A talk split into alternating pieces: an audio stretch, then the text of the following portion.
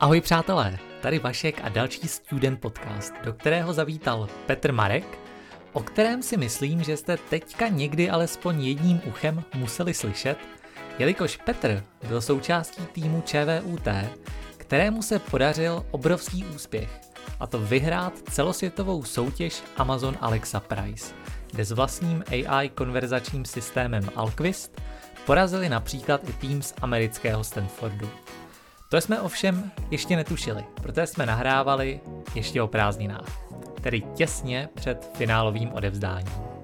Nicméně, v rozhovoru jsme se bavili například nad věčnou otázkou Matfis versus ČVUT, o tom, jak to vypadá na stáži v Amazonu v proslulém San Francisku, současné situaci v konverzační umělé inteligenci či rozdílech mezi akademickým výzkumem a AI startupy.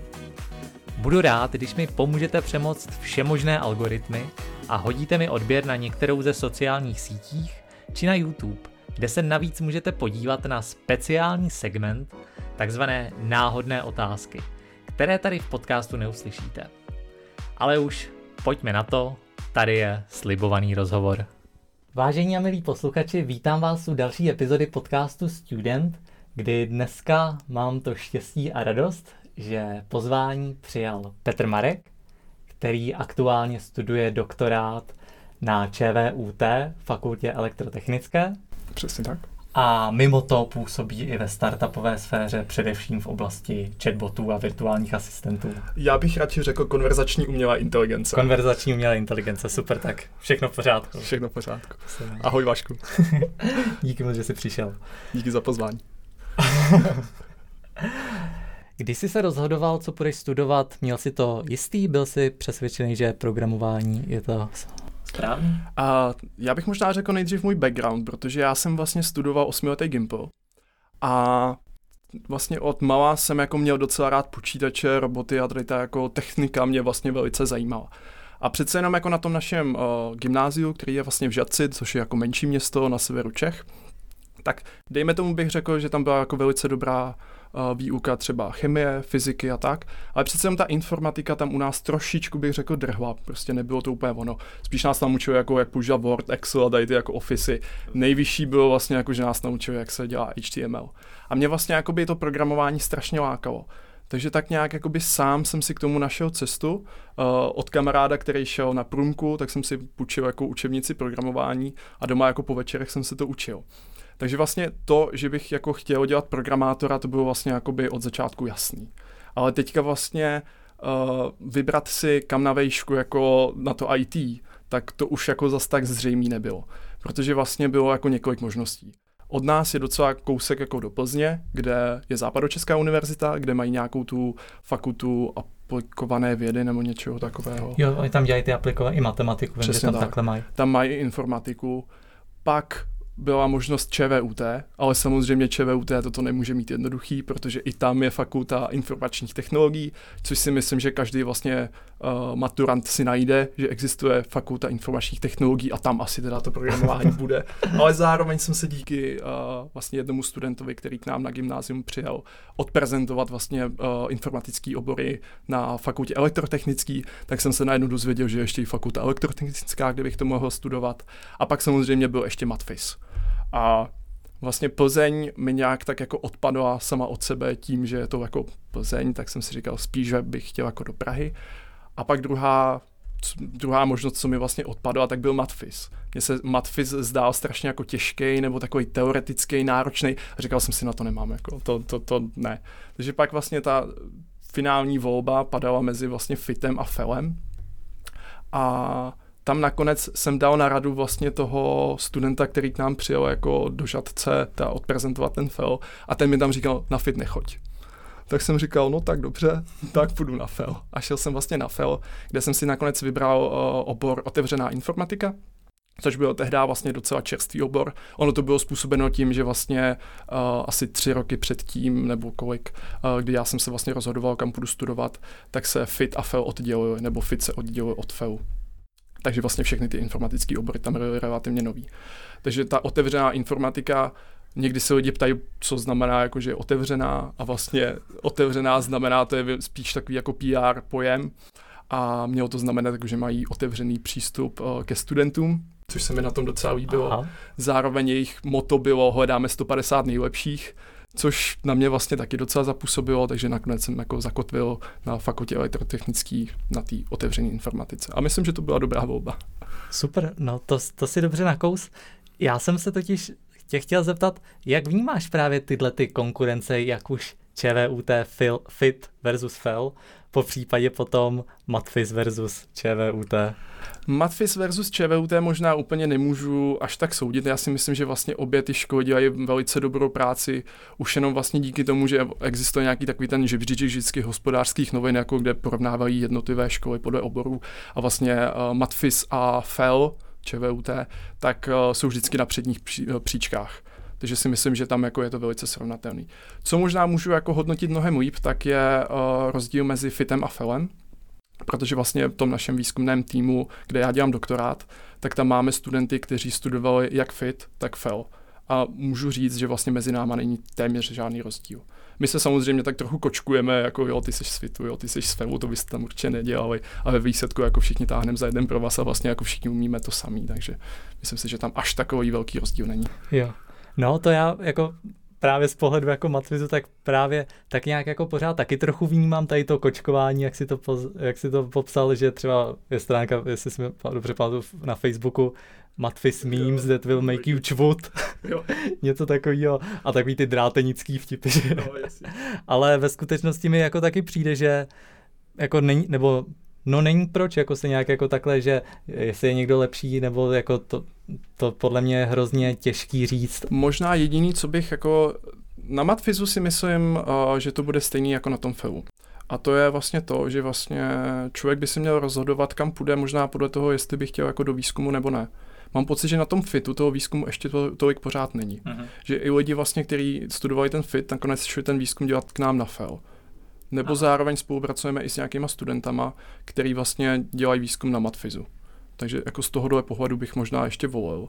Ale myslím si, že jako člověk po maturitě, který vlastně jde na vejšku, tohle vůbec ještě nemůže vědět. A vždycky je možnost jako po bakaláři třeba přejít, nebo se přidat do nějakého výzkum, výzkumného týmu, prostě jako i kdyby teoreticky šel člověk na ČVUT a šel na Matfiz pak dělat výzkum, tak si myslím, že to je taky možný. Hmm. Protože takhle k nám jakoby z Matfizu lidi taky chodí.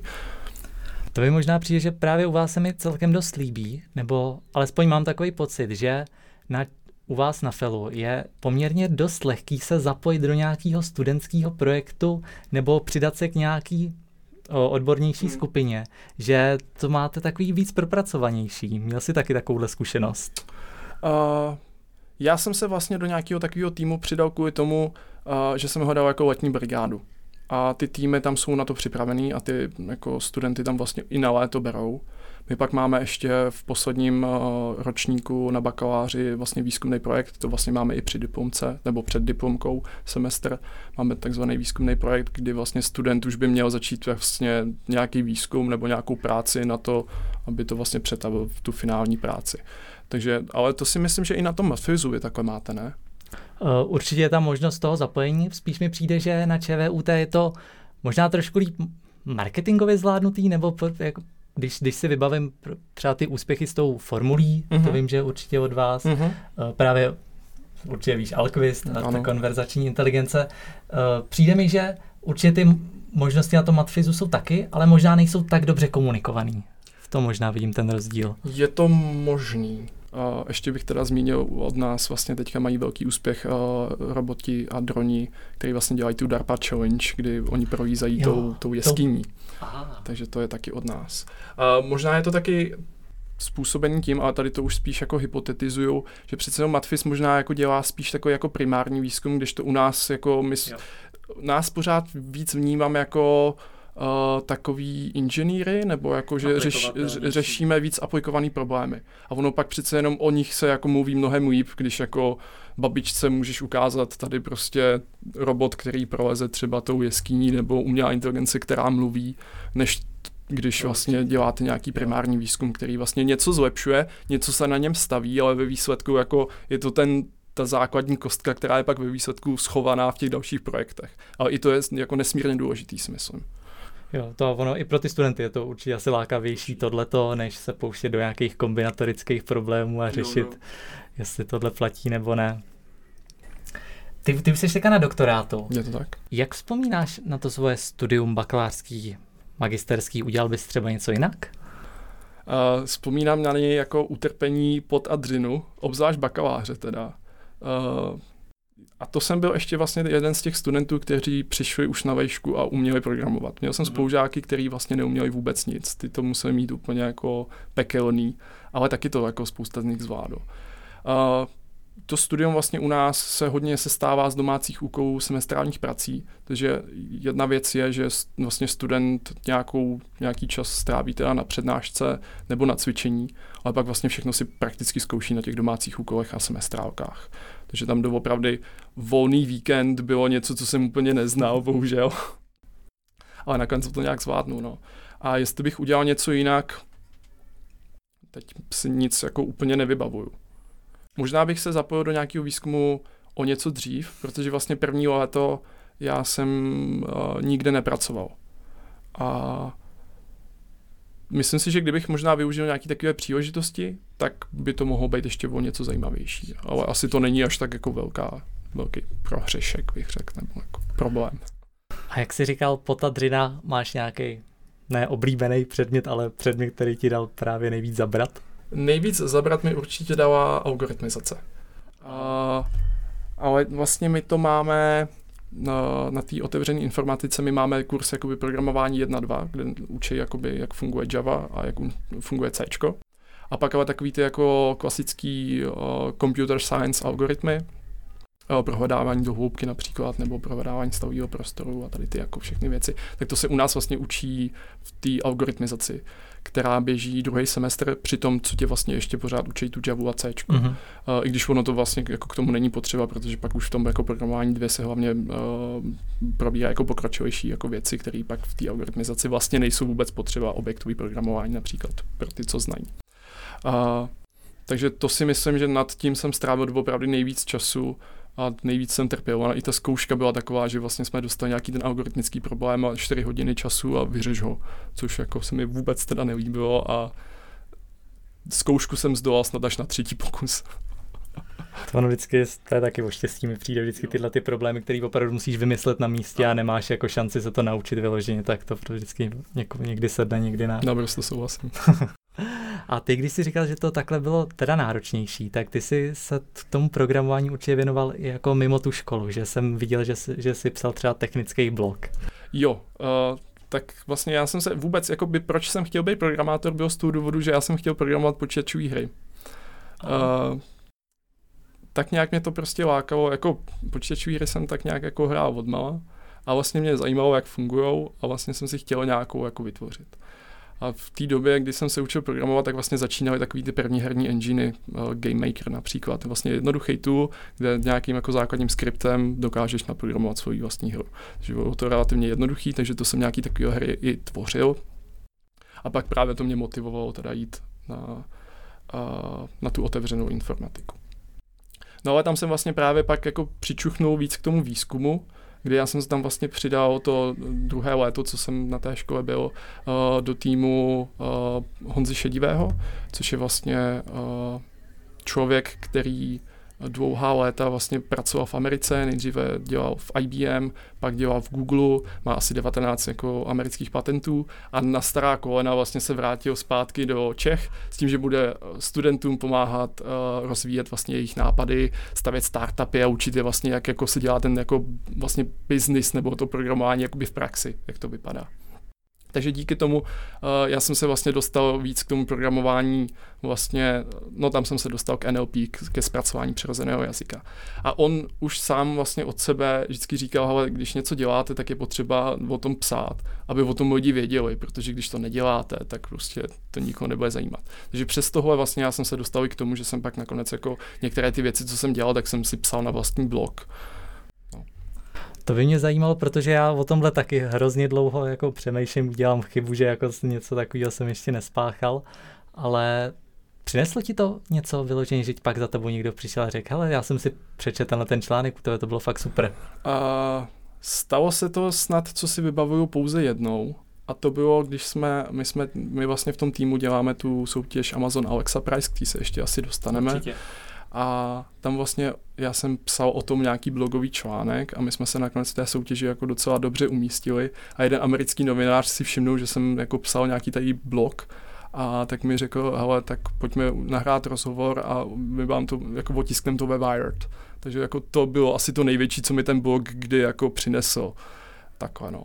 Jinak si myslím, že to je takový, někdo píše deník, tak já píšu blog. Nebo je pravda, že už dlouho jsem tam nic jako nepřidával, protože přece jenom toho času je na teďka na to míň. Ale přece jenom jako říkám si, pak třeba jednou se do toho podívám a řeknu si, tak nedělal jsem úplný pitomosti.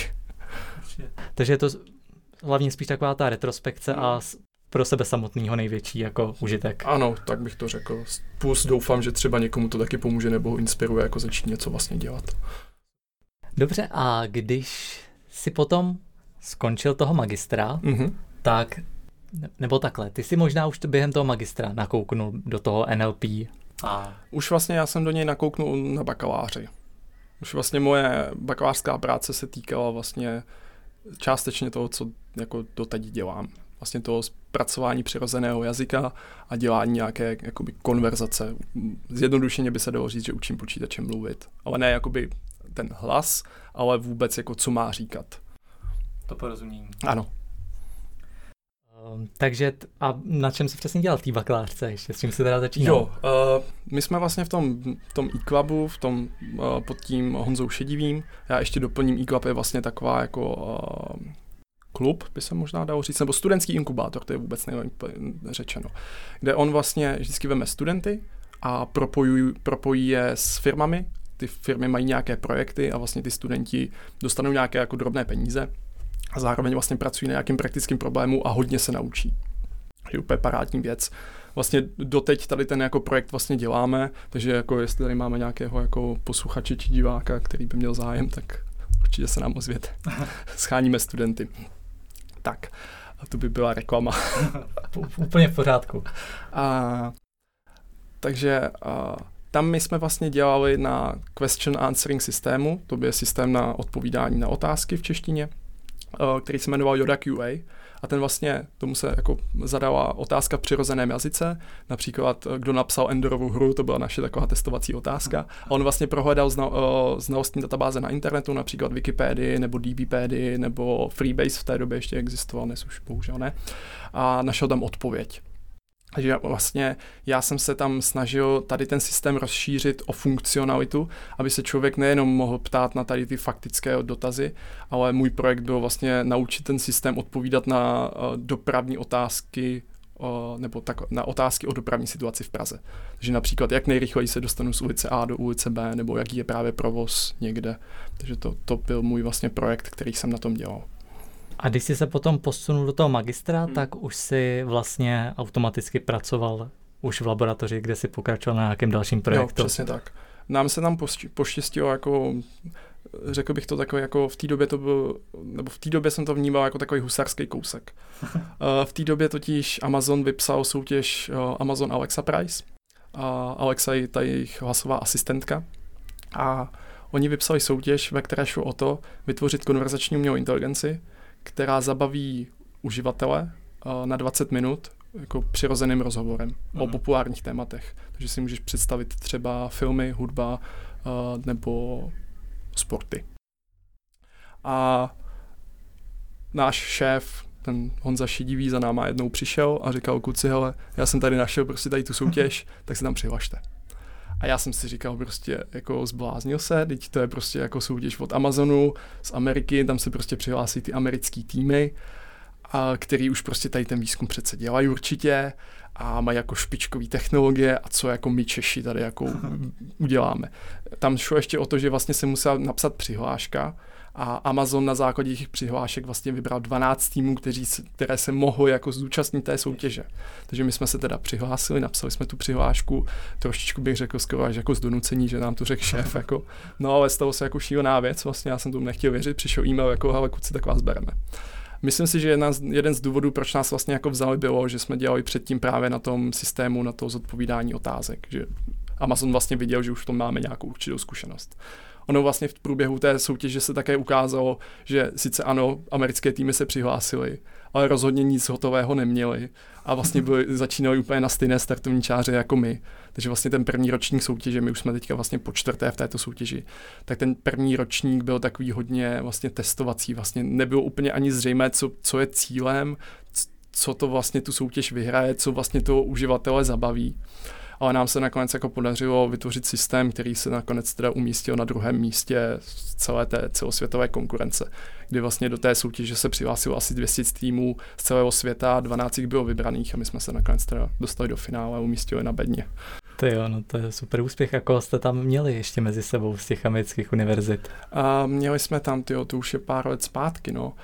Vyhrává to University of Washington, a na třetím místě byla skotská univerzity, uh, univerzita Harriet Watt. A pak ty americké týmy další. Myslím si, že tam byl nějaký Carnegie Mellon. Stanford tam v té době ještě nebyl, ten je teprve poslední dva ročníky teďka. No, takže...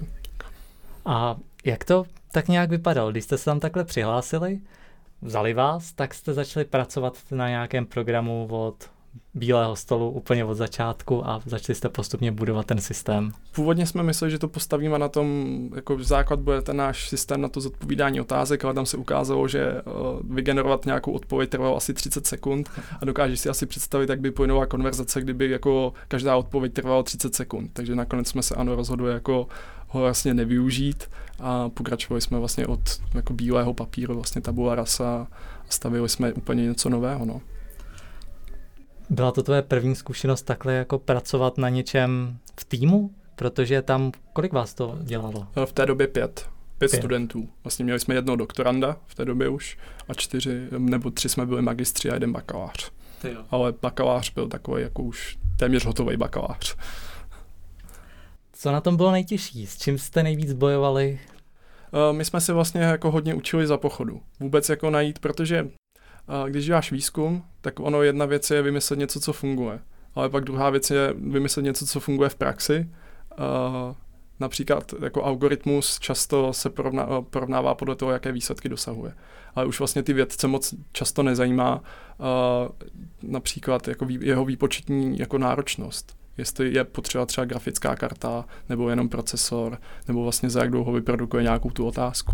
Takže vůbec jako všechno tady to skloubit, plus ještě jako nám šlo o to vlastně zabavit toho jako uživatele. A tam to, to není jenom o algoritmu. Uh, není to o nějakém jako strojovém učení, když strojové učení optimalizuje vždycky nějakou ztrátovou funkci a snaží se něco zlepšovat ale jestli mi někdo dá nějakou jako matematickou rovnici jako zabaveného uživatele, tak prosím, jako my už ji tady hledáme asi pět let, jo, a ještě jsme jako ji nenašli a asi nikdy nenajdeme, takže Uh, to bylo takový náročný jakoby vymyslet, skloubit jakoby všechny tady ty aspekty. Jednak, aby to fungovalo, aby to fungovalo efektivně a ještě jako vlastně vytvořit tomu ten obsah konverzační, aby vlastně to toho uživatele bavilo a vůbec přijít na to, co toho uživatele bude bavit.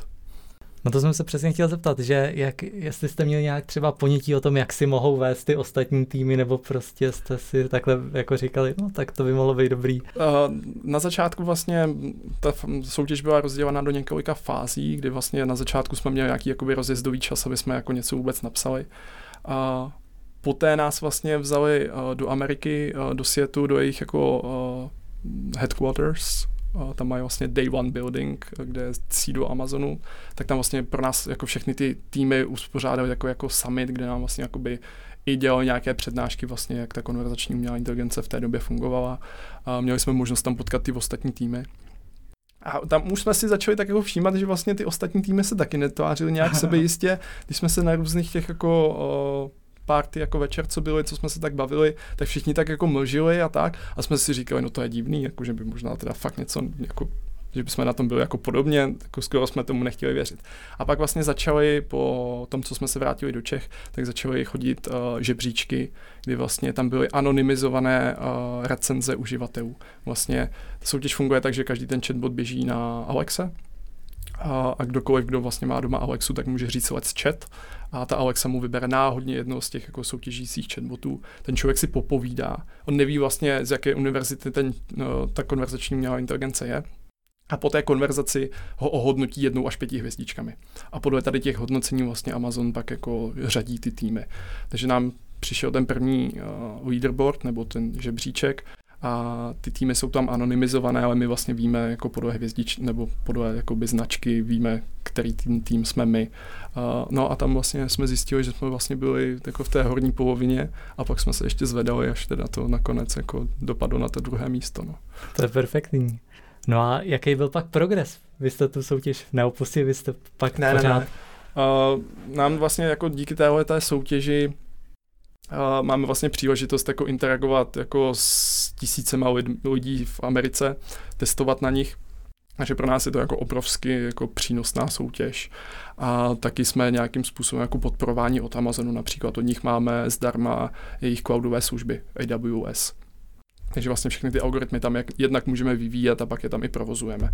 Takže pro nás je to vlastně takový ten jako by motor, který nás jako pohání pořádku předu. Takže my jsme se pak jako uh, přihlásili i do druhého ročníku té soutěže, nás opět vybrali, opět se nám podařilo se dostat na druhé místo a pak vlastně uh, po třetí jsme se umístili na třetím místě a letos soutěžíme znovu, uh, jsme opět ve finále, uh, které by mělo být za 14 dní.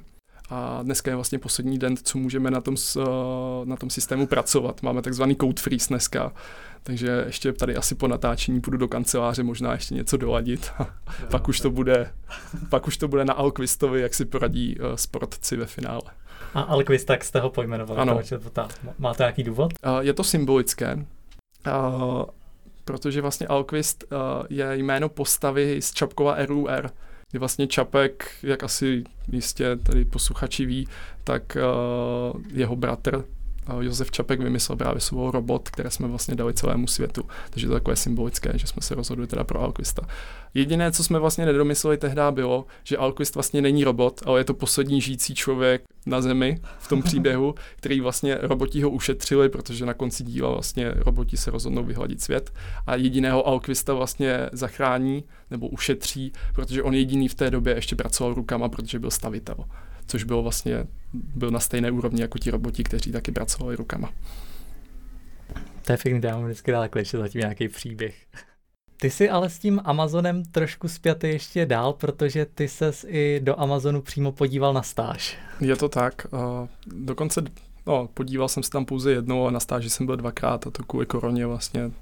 Ale abych teda začal od začátku, vlastně po druhé, když jsme byli v té soutěži, tak jsme opět byli pozvaní do světu a tam za náma přišla právě rekrutérka a říká nám, kluci, jako kdybyste chtěli stáž, tak se mi ozvěte, jako máme možnost prostě v létě, jakoby děláme stáže, je to normální jsem si jako o tom tak nějak jako dumal, jestli teda jo nebo ne. A pak jsem si řekl, tak je to nějaká příležitost, tak asi bys to Petře měl jako zkusit. Tak jsem se ozval a nakonec jako se mi ozvali zpátky, že teda stáš klidně, ale nejdřív musím projít jako jich jako vlastně přijímacím řízením, výběrovým řízením, nebo jako jak by se to dalo popsat. Což se sestávalo ze tří pohovorů, kdy vlastně dva byly takové jakoby motivační, lomeno, a ptali se mě na základy strojové učení, což vlastně je ten základ, co dělám. Nebo to je taková ta jako ten základ toho zpracování přirozeného jazyka tam jsem se nějak, nějak vedl a pak třetí bylo vlastně praktické programování, kdy vlastně se rekrutér uh, přihlásil, dal mi odkaz a řekl mi, tady je tenhle problém a pojďme ho teďka tady jako spolu naprogramovat, vyřešit. Tak to jsem nakonec taky uspěl a přijali mě teda na stáž uh, na letní, což bylo v roce 2019 a dali mi na výběr vlastně dva týmy, buď to se mohlo do Seattleu, anebo do Sunnyvale, což Sunnyvale je vlastně takové jakoby městečko, uh, kousek od San Francisca. Městečko je takové, no, to je v úvozovkách. Uh, je to vlastně v Silicon Valley. Jsem si říkal, vlastně v Silicon Valley to jsem vždycky jako tak trochu jako snil, že vlastně to je zajímavý tam jako pracovat, tak jsem si zvolil teda ten jako to Silicon Valley, to Sunnyvale a tam jsem se vlastně dostal do týmu, uh, který se jmenuje Alexa AI, kde vlastně řeší vlastně umělou inteligenci Alexy celkově. Takže tam vyvíjeli nějaký jako nový systém vlastně, na kterém by měla Alexa běžet. A já jsem tam vlastně dostal, jakožto stážista, jeden podproblém, který jsem tam vlastně jakoby řešil. Byl to takový, řekl bych, jako výzkum bojem nebo průzkum bojem, jak se říká, kdy oni vlastně mají nějaké problémy, o kterých si možná nejsou úplně jistí, jestli vlastně budou fungovat nebo nebudou fungovat, tak vlastně jako nasadit na to stážistu je pro ně úplně jako logická volba, protože ten stážista jim to jako vyzkouší a zároveň jakoby tím, že je to uh, jenom takový jako průzkum, tak ten stážista nutně nemusí to, co vytvoří vlastně nikam jakoby zanášet a ne, nemusí to být součástí žádné infrastruktury. Že ho nemusí učit přesně to, přesně, jak to no. mělo zapadat. On vlastně jim řekne, ano, tady jsou takové výsledky na nějakém tady tom podproblému a oni se pak můžou rozhodnout jako více, jako no, můžou se lépe rozhodnout, jestli vlastně do toho problému chtějí dále investovat nebo ne. Dokážeš takhle zpětně říct, co ti to nejvíc dalo tahle stáž? To je spousta věcí. Za prvý, myslím si, že jsem se uh, úžasně otrkal tím, že jsem najednou pracoval vlastně tři, 14 týdnů, takže tři a půl měsíce uh, v zahraničí což jsem do té doby vlastně, já jsem nebyl na žádném Erasmu, protože pro mě vždycky ta škola byla takový, jako hlavně to dodělat a neblbnout s nějakýma Erasmama nebo výjíždět někam, hlavně ať jako je to za mnou a v pořádku, což si myslím, že byla velká chyba. Jako rozhodně studentům doporučuji, jeďte na Erasmus. A já jsem se dostal až díky takové stáži. Pak to bylo, vyzkoušel jsem si pracovat uh, v týmu uh, vlastně z celého světa, protože tam uh, překvapivě v tom našem týmu nebylo až tolik Američanů, ale bylo tam spoustu Indů a Číňanů protože oni jsou vlastně velice talentovaní a jako Amazonci je tam, nebo to Silicon Valley si vlastně natahuje uh, lidi z celého světa a pochopitelně jako Číňanů a Indů je vůbec jako nejvíce na světě, že jo? tak tam tvořili velkou část jako osazenstva, ale spolupracoval jsem tam třeba nejvíc jako s Belgičanem. Moje šéfová byla řekyně, šéfová nad ní zase byla z Turecka, takže to bylo takové, tam se to všechno vlastně míchalo, všechny ty kultury a pohledy jako na, na svět. že to bylo velice zajímavé. No, takže to si myslím. A pak možná ještě bych řekl taková ta práce jako v korporátu, protože do té doby jsem vždycky dělal jakoby výzkum na univerzitě a, nebo v nějakých jako menších týmech a vlastně takový ten, tu, tu velkou organizaci jsem nikdy nezažil. Takže to bylo velice zajímavé, že najednou jsem jako dělal jako já jsem, tehdy jsem říkal rodičům, no pracuji pro nejbohatšího muže na světě tehda, tak to bylo takový, no, ale to samozřejmě žádný vliv na to nemělo. Uh, pak možná takový, že jsem se víc seznámil s uh, americkou kulturou.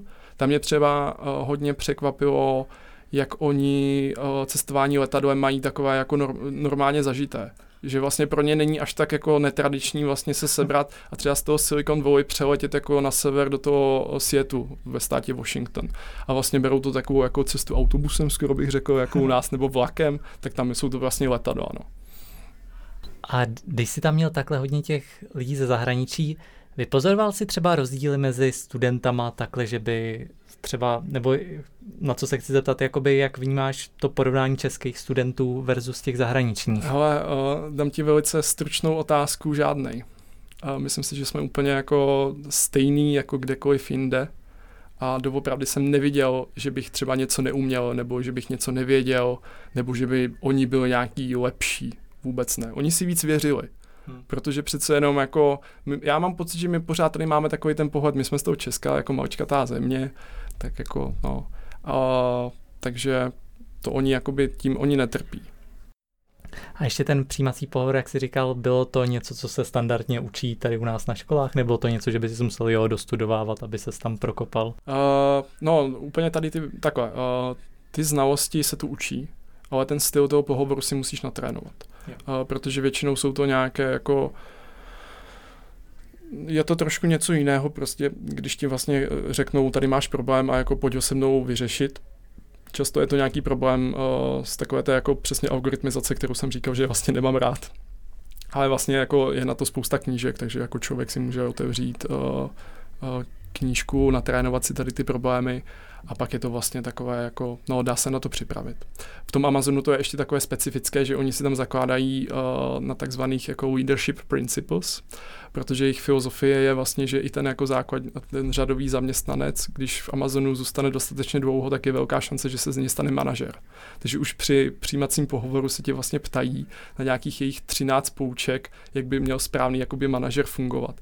A jsou tam věci typu že správný manažer by se měl porovnávat s těmi, nebo ten tým jeho by měl porovnávat s těmi nejlepšími týmy na světě, uh, nebo že uh, jakoby dobrým výsledkem nebo zlepšení není kvůli tomu, že jakoby přidáš zdroje, ale naopak, že ty zdroje ubereš a zefektivníš se a tak dále. Jsou to takové, řekl bych, no já jsem si říkal, jako proč se mě ptáte na takové pitomosti, to tam stejně nikdy nedělat nebudu, ale je to prostě součástí toho, no. Jak vůbec teďka třeba vnímáš ten Amazon ve srovnání s Googlem a Facebookem? Přijde ti, že se mu teďka třeba hodně daří?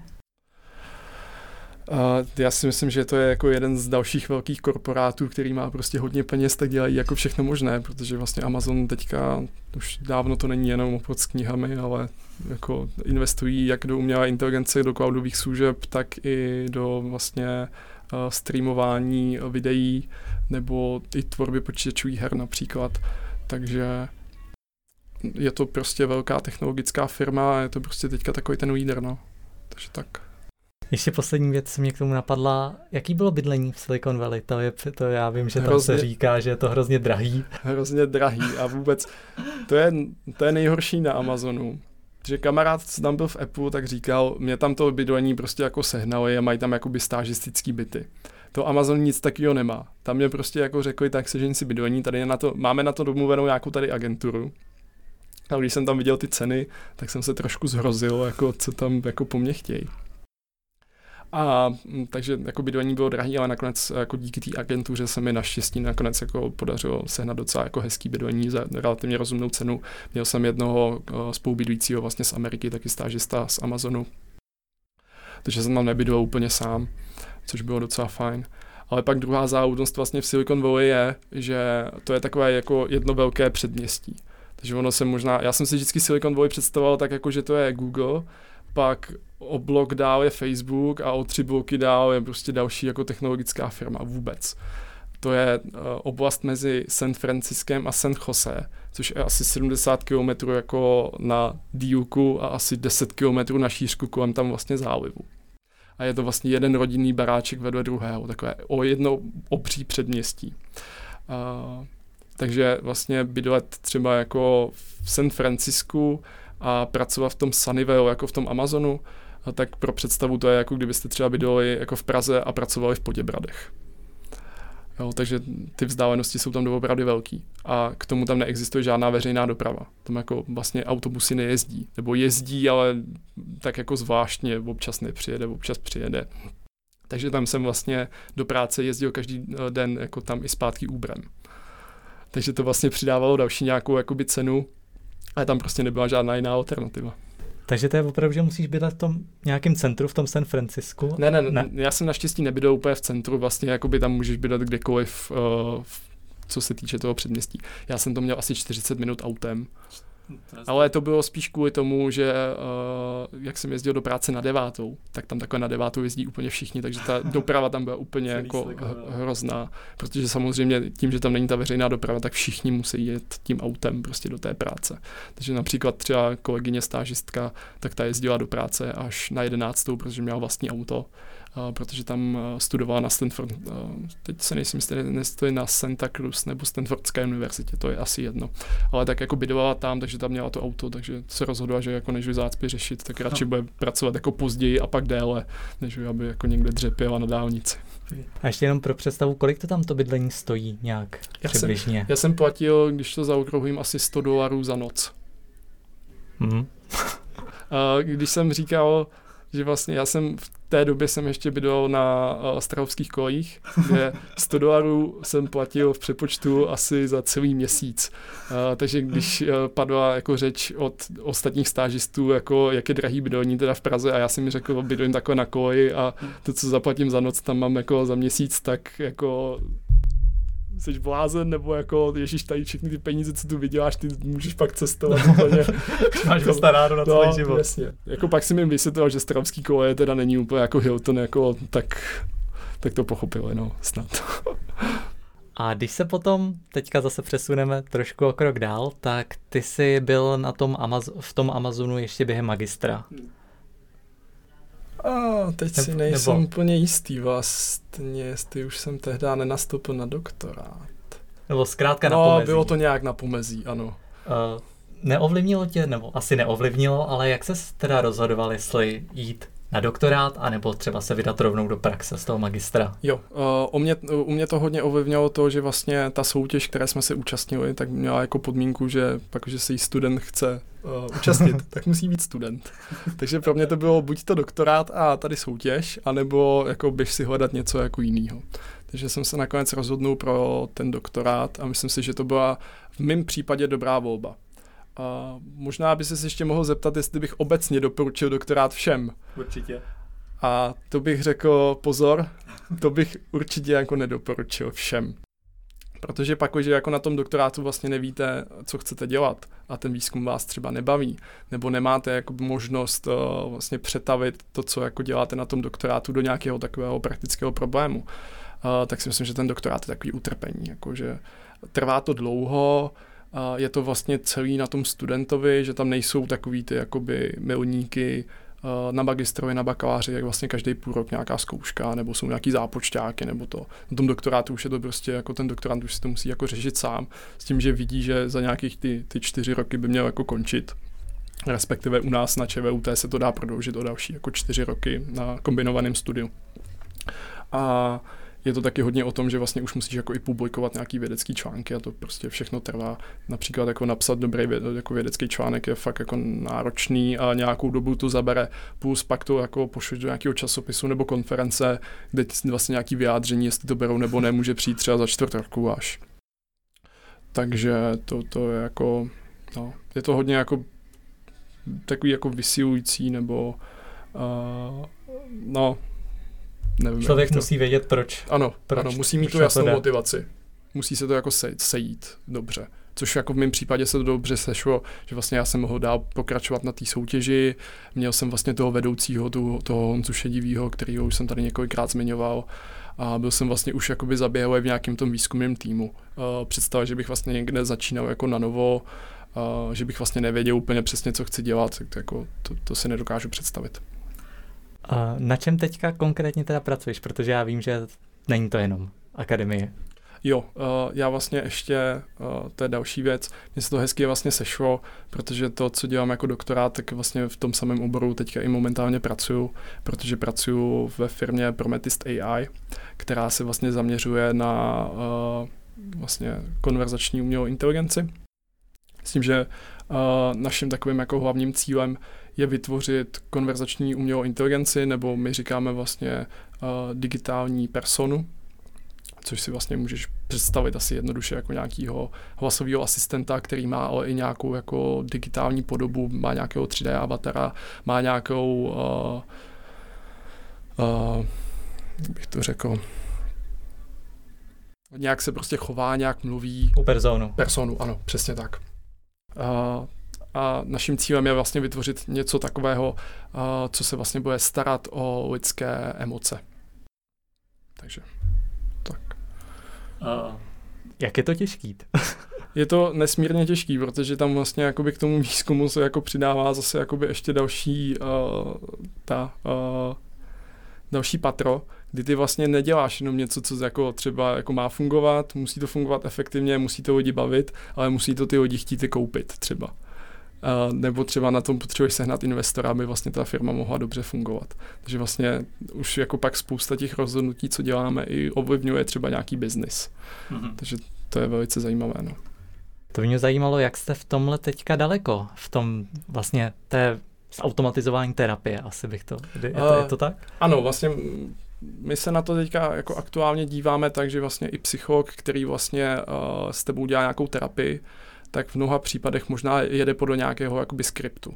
Eh, I když možná ten skript jakoby nezná, eh, nebo nechápe ho, nebo nemá ho jakoby vnitřně pojatý, ale tak pořád tam něco je, uh, pořád tam možná jsou nějaké kroky, takže i to by vlastně ten náš jakoby výzkum nebo ta naše práce by mohla psychologům pomoci v tom, uh, že oni si vlastně dokáží vytvořit nějaké takové skripty nebo vlastně jakoby pochopit, jak ta terapie vůbec jakoby funguje, že to už nebude prostě jakoby plavat na nějakých jakoby obecných poučkách, co by se správně mělo dělat, ale že se tam dodá taková ta exaktnost.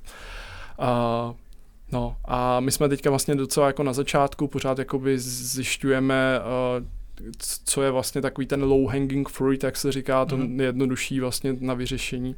My jsme původně mysleli, že by to možná mohlo být něco s Alzheimerky, eh, s lidmi, co mají Alzheimerovou chorobu, takže jsme vytvořili vlastně v češtině takového hlasového asistenta, který měl důchodcům pomáhat procvičovat paměť. Nicméně tam i kvůli například jako koronaviru bylo pro nás velice těžké se vlastně k tady té cílové skupině jakoby dostat, aby jsme na nich mohli testovat. My jsme vlastně spolupracovali s nějakými domovy důchodců, ale vlastně my jsme tam pak měli zakázáno chodit, aby jsme jako případně nenakazili. Takže tím pádem jakoby ten náš jakoby výzkum v tady v tom trošičku polevil.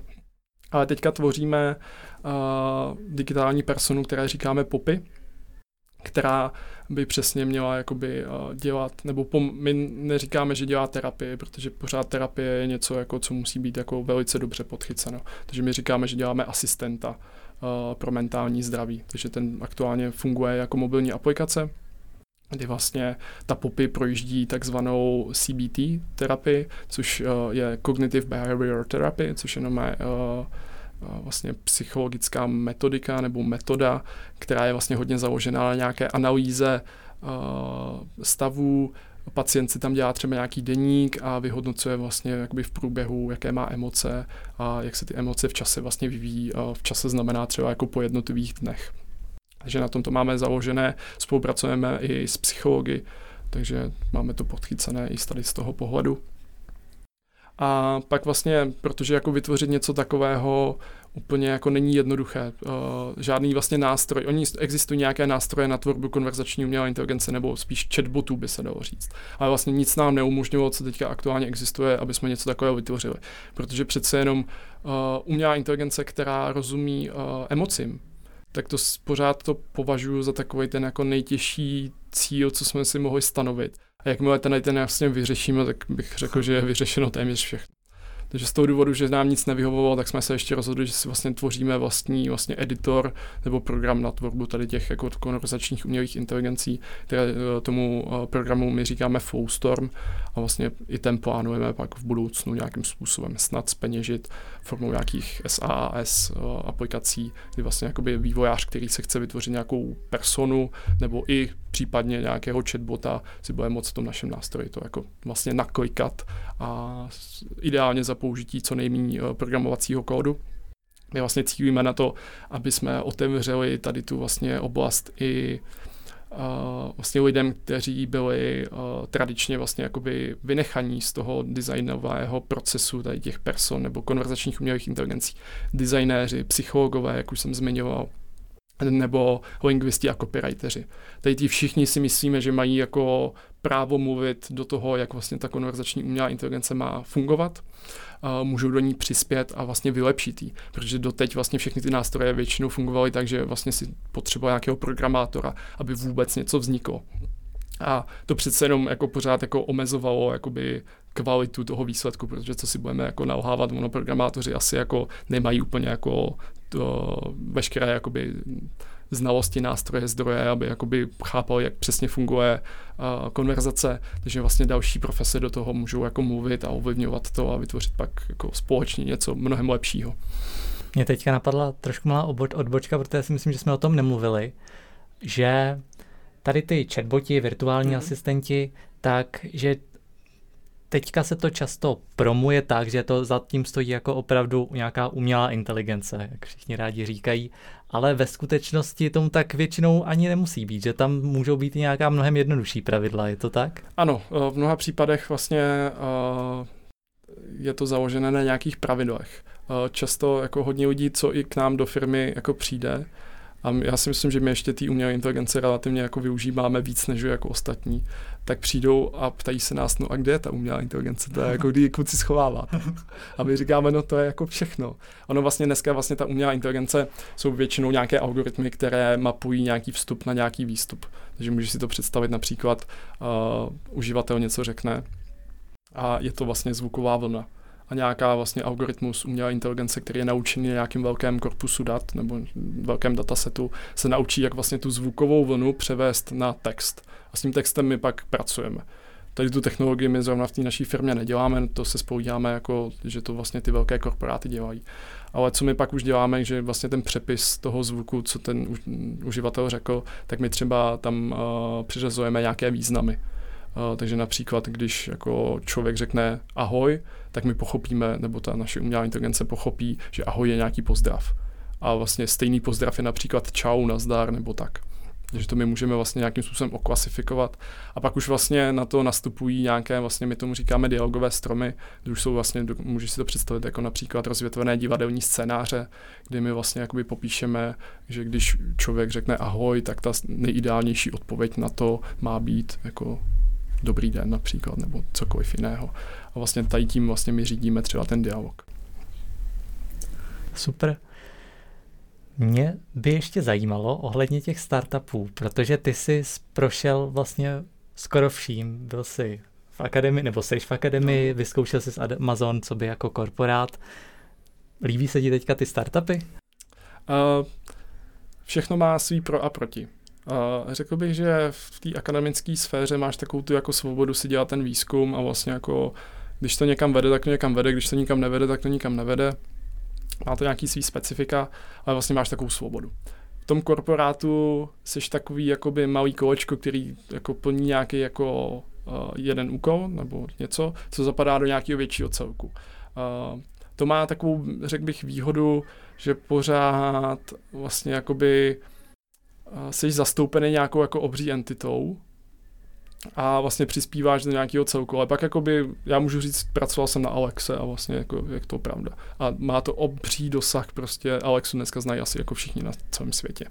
Takže to je jako příjemný. V tom startupu je zase výhoda, že vlastně tam jsi naopak jako velký kolečko většinou. Uh, velký kolečko a těch koleček je tam v součtu velice málo. Takže tam vlastně na všechno máš velký vliv. Je to zároveň velká zodpovědnost, že prostě to, co uděláš, tak by mělo fungovat protože prostě nikdo jiný to za tebe neopraví, protože v tom jako korporátu tam se to, dejme tomu, třeba může ztratit. V tom startupu má, to má vliv což možná někdo, někdo jako může namítat, že to není úplně výhoda, přece jenom nějaká zodpovědnost. Na druhou stranu, ale já to jako zbožňuju, že prostě mám vliv na to, co vlastně ve výsledku pak děláme. To je super. A teď jsem si zase vzpomněl, ty, ty jsi tady říkal příklady z Ahoj, dobrý den, děláte to opravdu v češtině, tuhle tu technologii? My uh, tady všechny ty algoritmy té umělé inteligence, co my vyvíjíme, tak jsou vlastně téměř jakoby jazykově nezávislí. My když budeme mít data, tak to dokážeme natrénovat téměř v jakýmkoliv jazyce. Takže momentálně děláme hlavně angličtinu, protože přece jenom jako anglicky mluvících jako lidí je mnohem více než jako Čechů. Je, je nás 10 milionů, to jak náš šéf vždycky říká, to je jako Manhattan. Takže jako to je možná i dobrý, uh, lidi se vždycky ptají, tak kdy to bude jakoby v češtině třeba Google nebo Alexa, tak jako ještě to podle mého nějakou dobu bude trvat, protože nás doopravdy není moc, co česky mluvíme a nejsme pro ně zase tak jako zajímavý trh. Uh, takže děláme to hlavně v angličtině, ale protože jsme i odsuť, tak vlastně tvoříme to i česky, takže máme některé aplikace, které mluví česky. Například právě to procvičování paměti pro ty důchodce, tak to, to fungovalo v češtině nebo ještě funguje. A je ten problém, že je málo dat, nebo že na tom jako zkrátka lidi nevěnují tolik pozornosti té češtině? Ono češtině uh, tady v těch algoritmech je paradoxně jako uh, daný velký uh, nebo velká péče. A to hlavně díky jako matfizu, kde je vlastně UFAL, Ústav formální lingvistiky, nebo jak to... Formální a aplikované lingvistiky. Přesně. A, a tam jako češtinu velice podrobně zkoumají. A například třeba i jazykové korpusy máme co do v poměru k počtu mluví, mluvčí toho jazyka, tak máme jeden z největších vůbec na světě. A, takže jako v datech bych jako neřekl, ale naopak jakoby ten problém je a, právě jakoby v, tém, v tom biznisu že ty když děláš třeba nějakého hlasového asistenta v češtině, tak to nestačí jenom udělat hlasového asistenta v češtině. On musí být například napojený na všechny lokální služby, protože k čemu ti je například Alex, třeba Alexa, já ji mám doma a můžu vyhledat třeba restaurace nejbližší. Akorát, že problém je, že nejbližší restauraci, kterou mi to najde, tak je v Německu, protože zkrátka Alexa tady jako českou databázi českých jako restaurací nemá. Takže to je třeba jedno z úskalí, že to jako nestačí samo o sobě jenom jako vytvořit toho asistenta, musíš to i napojit. Dodat tomu ten obsah. Mm-hmm. A ještě kromě teda té terapie, vidíš někde velký potenciál té konverzační inteligence v biznisu ve světě? Je to vlastně všude, kde se jakoby je potřeba automatizovat nějakou jako konverzaci. Jedno jako z velkých uplatnění už jako v dnešní době jsou například call centra, kde vlastně jako spousta lidí sedí, odpovídá na nějaké otázky. Dá se tam nasadit nějaká právě konverzační umělá inteligence, která dokáže odpovědět na ty nejčastější otázky a vlastně tím se ušetří vlastně firmě nějaké náklady. Lidi nemusí jako trávit čas tím, že jako odpovídají pořád na jedno a to samé, ale vlastně už se pak můžou soustředit jenom na ty jako důležité dotazy, s kterým se jako konverzační umělá inteligence nedokáže jako poradit. Pak druhou jako velkou příležitost vidím vlastně v místech, kde má člověk zaměstnané ruce. Než například jako hlasové ovládání v autech. Ale to už se také vlastně jako velice rozmáhá a tam si jako, tam je vlastně zajímavá úvaha, co vlastně bude s konverzační umělou inteligencí, až nastoupí samoředitelná auta. Protože pak se najednou vlastně lidem naopak ty ruce uvolní a nebudou se muset jako věnovat tomu řízení, takže tam možná naopak dojde k nějakému jakoby poklesu, nebo tak. No. Takže to si myslím, že jsou takové jako hlavní oblasti a pak určitě jako spousta, spousta oblastí se ještě teprve otevře. Uh, teď mě jako z hlavy napadá určitě jako třeba recepční, uh, protože jakmile budeme mít nějakou jako digitální personu, tak výhodou digitální persony je například, že když jako se budeš chtít, já nevím, ubytovat v hotelu, tak přece jenom ta recepční tam musí jako něco nějakou dobu něco ťukat do počítače a ta vlastně ta digitální persona nemusí, protože ta je jako na ten jako informační systém toho hotelu jako napojená jako napřímo. To je vlastně. ten počítač. Ano, takže vlastně jako by tam to může jako ušetřit i nějaký čas vlastně tomu zákazníkovi, který jako už jako utahaný z letadla se chce prostě jenom ubytovat, tak tam si myslím, že je taky příležitost. A úplně ještě poslední otázka. Je něco, co by si rád za svůj život vyřešil, nebo máš teďka nějaký cíl, co by si rád pokořil v této oblasti? Ale no, já bych řekl, že v dnešní době ta konverzační umělá inteligence funguje dobře, když člověk spolupracuje. Ta umělá inteligence se může například zeptat na něco a ten člověk jako když odpoví, tak všechno funguje jakoby správně, když jde vlastně podle toho skriptu. To, co v dnešní době ještě až tak dobře nefunguje, je, když vlastně ten člověk není kooperativní. My jim přímo říkáme i nekooperativní uživatele, kdy vlastně on třeba jako najednou odskočí úplně k jinému tématu, uh, nebo neodpoví na tu otázku, nebo naopak odpoví na jednu otázku a pak zároveň odpoví v té samé odpovědi na něco, na co se ta umělá inteligence teprve bude ptát jako v dalším kroku. Takže jako tady tohle bych rád jakoby vyřešil, z toho pohledu, aby ta jakoby umělá inteligence si dokázala poradit i s těmi věcmi, na které vlastně není připravena. Což je jako nesmírně těžký úkol, ale musíme to dokázat. Hm, no paráda, no. Já ti budu moc držet palce, ať se ti všechno daří, jak plánuješ. Děkuji. Děkuji ti moc za rozhovor, bylo to příjemný. Souhlasím. Super. Milí posluchači, já vám děkuji moc za pozornost. Doufám, že jsme vám trošku osvětlili taje konverzační umělé inteligence. Kdybyste měli jakoukoliv otázku, věřím, že určitě můžete Petra na sociálních sítích určitě. najít. A klidně, kdyby vás něco napadlo, i nějaký nápad třeba. Budeme jenom rádi. Super. Tak jo, mějte se hezky a zase příště. Ahoj. Ahoj.